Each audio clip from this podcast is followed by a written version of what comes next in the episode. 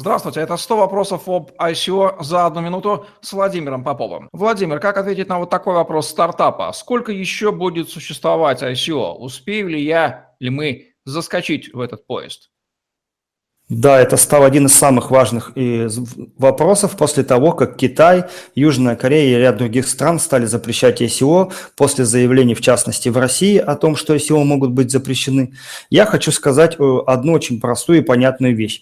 Если вы действительно верите в блокчейн, и в то, что ICO является, соответственно, его формой и продолжением и развитием, то, соответственно, вы должны верить в то, что блокчейн будет развиваться и что это очень серьезно и очень надолго.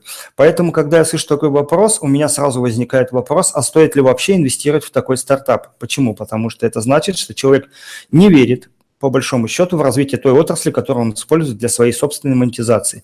Поэтому считаю, что паниковать здесь не нужно, необходимо понимать, что сфера будет модифицироваться и даже модернизироваться, и поэтому ее ждет большое будущее.